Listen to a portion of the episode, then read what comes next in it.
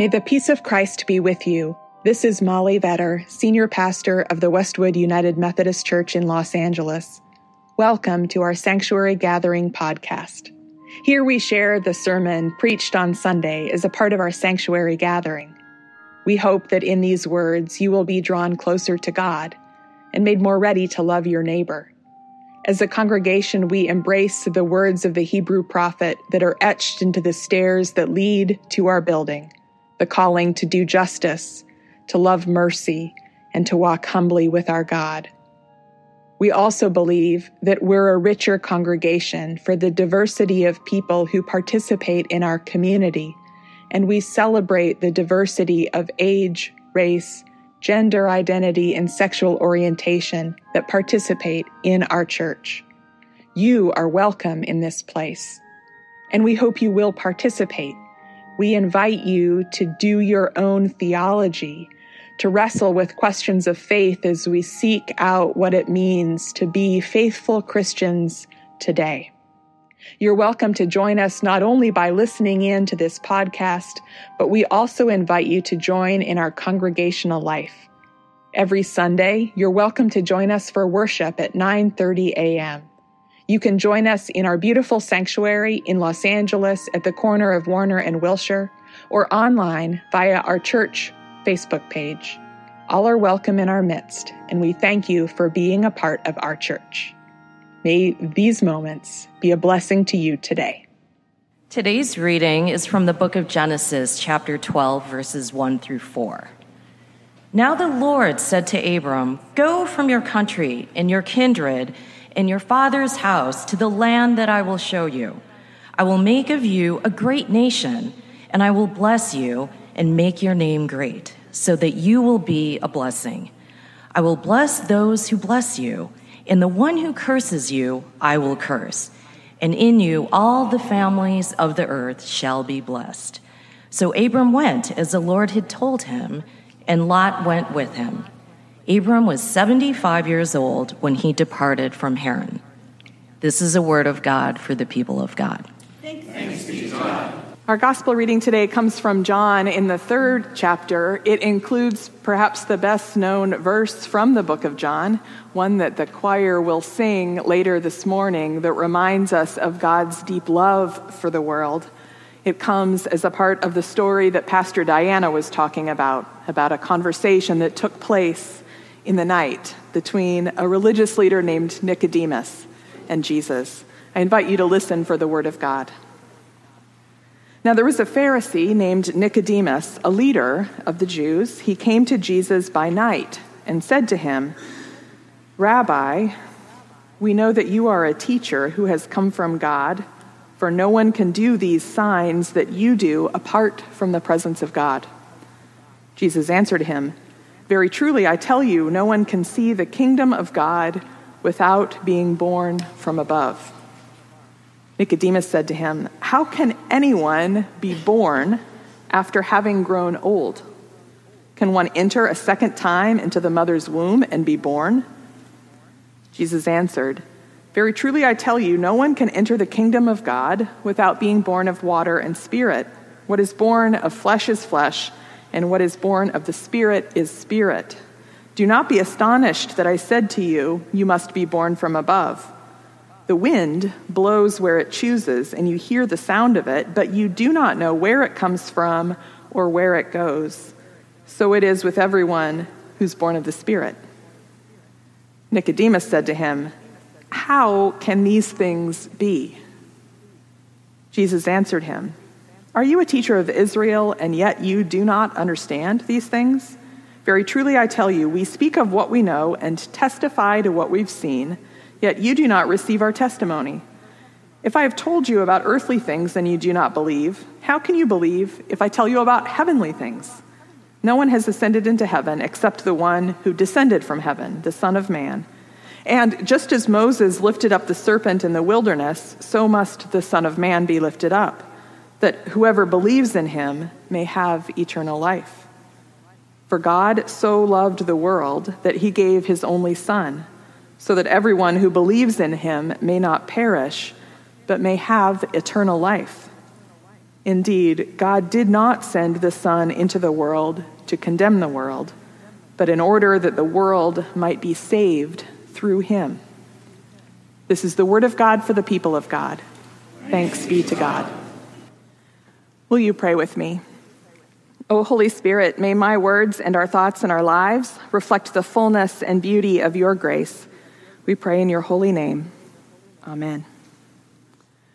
The story of Nicodemus coming to Jesus in the night is such an intriguing conversation. And it's given rise to lines and phrases that have become cliche part of the Christian faith, the kind of Christianity that's most visible in US America today. The translation that I read just now has Jesus saying you can't be a part of the kingdom of God unless you've been born from above. Another appropriate translation of the Greek is unless you've been born again. This idea of being born again has become knit into the fabric of the popular Christianity in US America so that it becomes almost a, a litmus test question to determine whether you're on the in or the outside of the group of Christians. Have you been born again? It's the kind of question you imagine receiving from a street preacher the kind of question that brings with it assumptions of a fairly rigid understanding of Christianity that sees some as belonging and others as outside. But here in this conversation, it takes place under the cover of darkness in the late of the night. And I like to use that as an opportunity for us to engage the question itself, not as if it were a simple or settled matter, but with some of the mystery that it deserves. The mystery that I like to believe Nicodemus held as he sought to understand what this strange phrase meant, what this strange teaching from Jesus meant.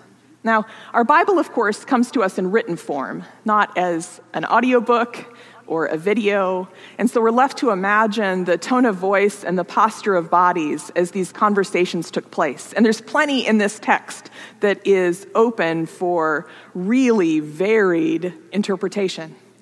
When Nicodemus, a religious leader in his own Jewish community, in Jesus' own Jewish community, comes to Jesus under cover of darkness and calls him rabbi, we're left to ponder what sort of tone he used as he called Jesus rabbi. It's only chapter three of the book of John. Jesus has already begun to show the wondrous signs that are possible through his power, where he changed a whole bunch of water into wine at a wedding in Cana of Galilee. But it's still early in the story, and the fullness of the mystery that Jesus brings is not yet been seen.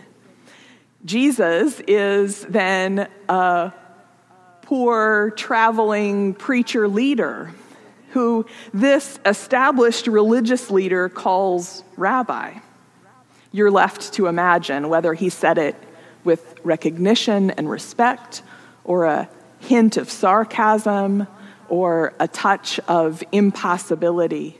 But Nicodemus comes to Jesus under the cover of darkness, trying to understand what is this different power, this new presence that Jesus is bringing into the world. And he asks him in their conversation how it could be possible for a person to be born again, to take on new identity that comes by being born from above or from God.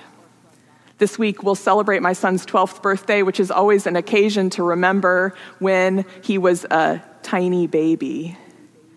This question takes on a different sort of horror as a mother, imagining the physicality of what it would take for a 12 year old to be born again, for a grown adult to be born again. Those who've been through childbirth remember the struggle and the labor that is involved in that work. It's a wild thing, an absurd thing to imagine Nicodemus, a grown up, us in this room being born again.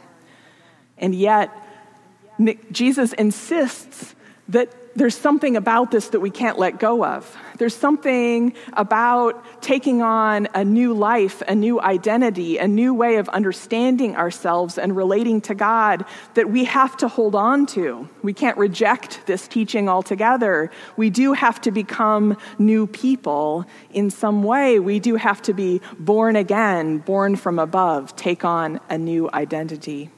Last week, on the first Sunday of Lent, I shared with you some teaching from Howard Thurman, whose work has inspired generations of Christian leaders who sought not only to draw nearer to God, but to faithfully live out uh, justice, racial reconciliation, uh, to work for mercy and compassion in our world. Howard Thurman's teaching influenced the work of Cole Arthur Riley, a contemporary writer whose book, This Here Flesh, has been a tremendous gift to me in this last year since it was published. I've shared it on a number of occasions, but again, I want to share it with you this morning as she talks about calling.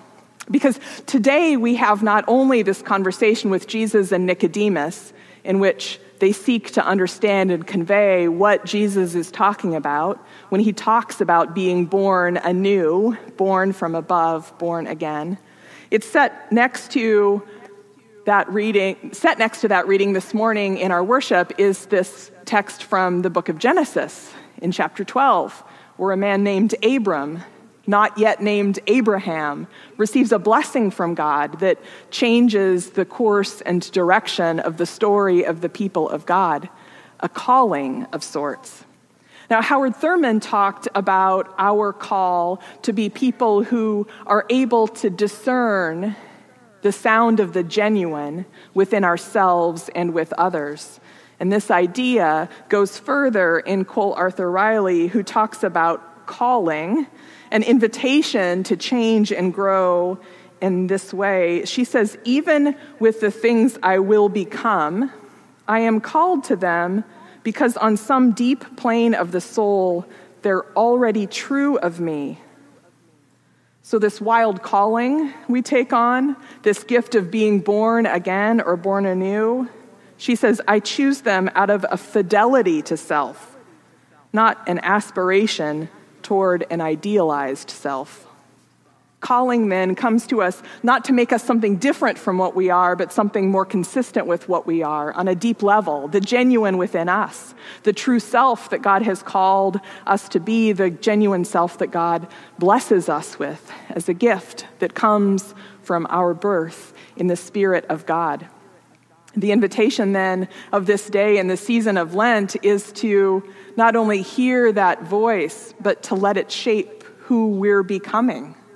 Not because we need to be something different from who we are, but because we've accepted layers of other people's expectations and conformity to the world's expectation and its rules and judgments that has concealed, hidden what's true in us. Our responding to calling then is a responding to what's already real what's been deeply true all along. It's a moving forward and a change, not, be, not to become something else, but to become something that's true and real.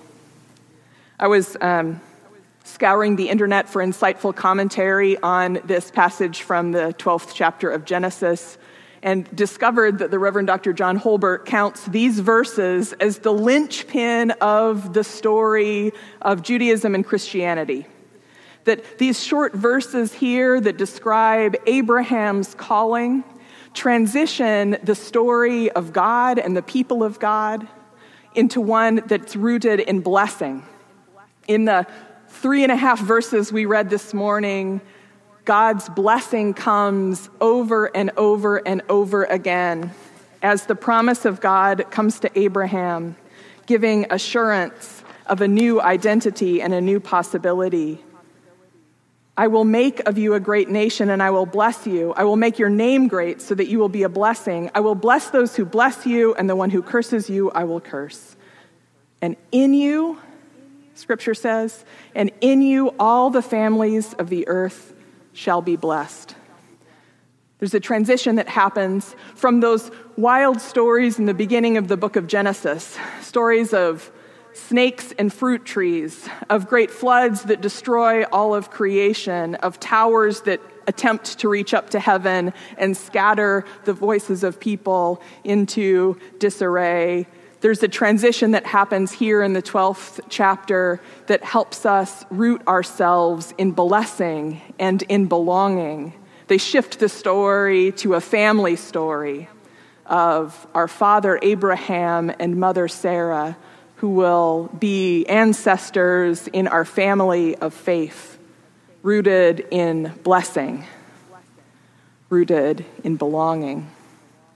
So, today, as we talk about what it means to be people who find our place in the story, people who follow our calling, people who are ready to be about the work of being born again, born anew, and born from above, we know that that story is rooted in blessing, in belonging, in love, which makes all the difference. And this morning, we're given invitation in our Lenten journey to be people who are ready to begin again, who dare to believe that beginning again is possible, that we can start over, that grace can be enough for us that we can be forgiven and that we can forgive. I've been thinking about transitions in my life, transitions I've seen in myself and others and in the world around. Something in our faith calls us to dare to believe that it's possible for things to change, for things to be different, for a new world to be possible, for a beloved community to be real. Many years ago, when my husband Matt was deployed, I got this dream vision of uh, buying a house for us in a challenging neighborhood in San Diego. I was at the time a pastor at San Diego First United Methodist Church, which moved from downtown to a freeway accessible site in the 1960s, which in some ways made it a church without a neighborhood. No one lived in walking distance of the church. You had to take a freeway to get there.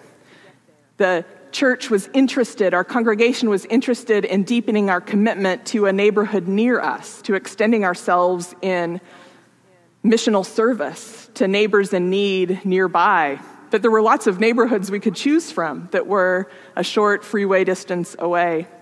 I felt like it was important if we were going to invest in a neighborhood to belong in that neighborhood. So I came up with this dream that we should buy a house in City Heights which is a neighborhood in San Diego a little bit east of the hip neighborhood in North Park.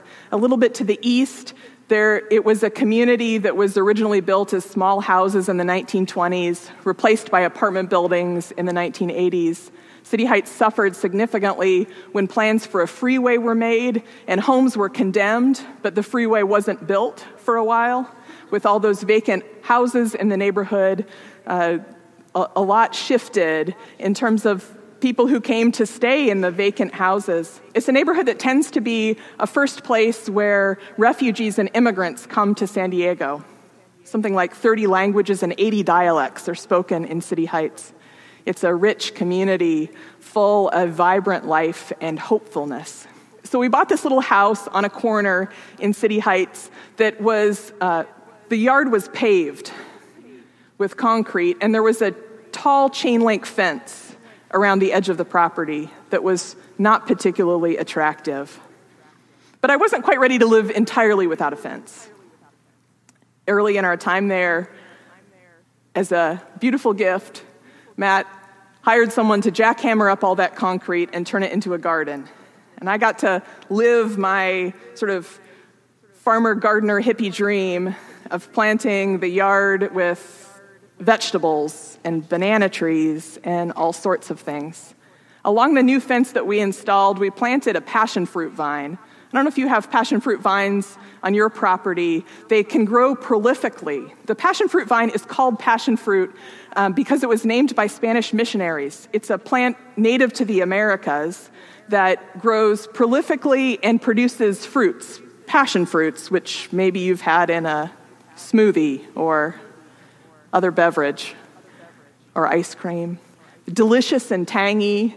Passion fruits got their name because Spanish missionaries saw a teaching opportunity in the blossoms of the flower with its 10 petals and five stamens, it became a little lesson in the teaching the passion of Christ, an opportunity for missionaries to use the flower as a teaching tool. This was a great disappointment when I learned it because I thought it, I don't know, I associate passion flower, passion fruit with Hawaii. I imagine something a little sexier than Spanish missionaries teaching, but it's Lent, so we should appreciate the teaching opportunities of the passion flower. In any case, we planted this passion flower and it quickly took over the whole of the fence. And passion flower vine attracts a butterfly called the Gulf fritillary. It's a beautiful orange and black butterfly that, to a novice, non expert in butterflies, looks like a monarch, but it's enough different that it doesn't take too long to distinguish between them. The Gulf fritillary somehow found our island of vines in the middle of the paved section of San Diego. it fills me with wonder that animals can find the oasis of opportunity where it exists. It gives me hope of transformation, that paved areas can become a fertile home of wildlife, wondrous, beautiful, vibrant orange wildlife that brings new life. It gives me hope that in our own lives, places that feel cut off and dried out can become fertile again with the possibility of life, a life that flutters and sings, a life that is beautiful and new. The invitation of the gospel is to be people who believe that this is possible, who look at the world who look at our hearts and our lives and our relationships and perceive not most of all the things that are cut off and dead, but the possibility of what could live and what could thrive. The Gulf fritillary butterfly begins as a caterpillar that's orange in color and has these spiky protrusions all over the body. Uh, so, first I noticed the butterflies, they were most visible, and then I found the caterpillars, which are also quite striking. It took a little while longer to discover the chrysalis that transitioned the caterpillar to the butterfly, but it's one of those things that once you start to see it, you notice how many there are and all over. I started to see these tiny chrysalis as they were formed all over our property and all over the fence and the vine.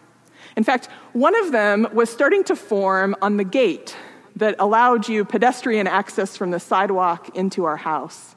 I noticed this caterpillar, still discernible in its orange and black body, as it hung itself onto the fence and began to spin the chrysalis around it.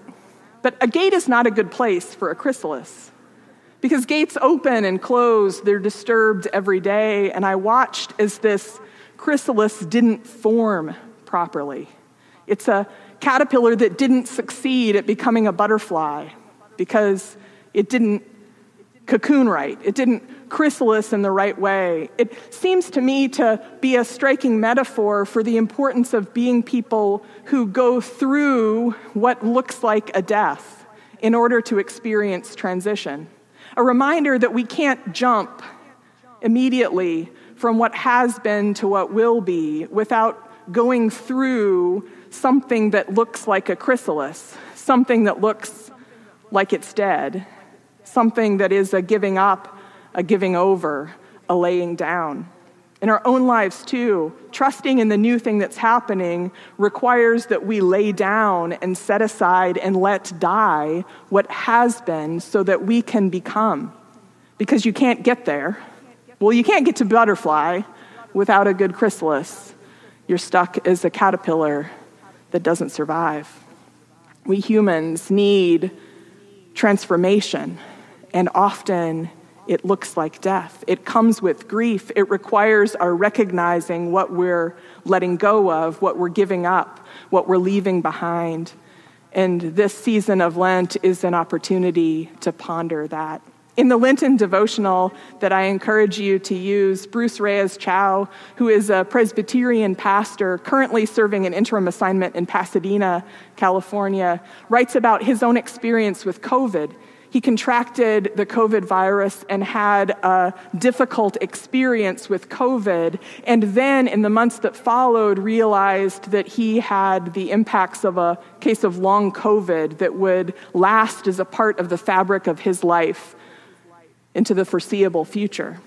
It's changed the pace of his work. It required him resigning from his position as a pastor leader. It required him rethinking his life, what he can do, what he can produce, and how it is a part of how he sees himself. His story, which I invite you to read in the devotional or find online, his story is an invitation for us to set our own stories next to it of the transitions and changes that have required us to rethink who we are, what makes us us, and what we value about what we're able to do or participate in or see.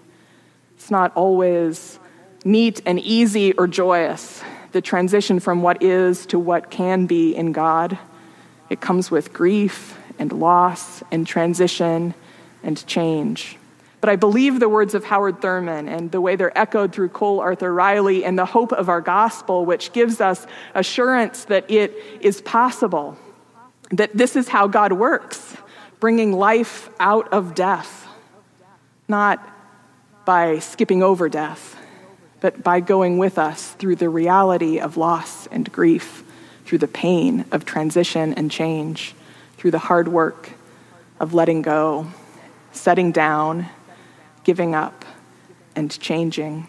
This Lent, I pray that you would dare to believe that new life is possible, that you would dare to believe that God is not done with us yet, and that we're call, what we're called to in God is a truer version of reality, of ourselves, of the blessing that's been part of our story since that promise given to Abram back in Genesis chapter 12 invite you to join me in asking what this new life can be, what it can look like, what's possible because of who we are and who God is in this moment and every moment to come.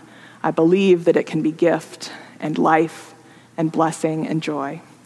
May it be so. Amen.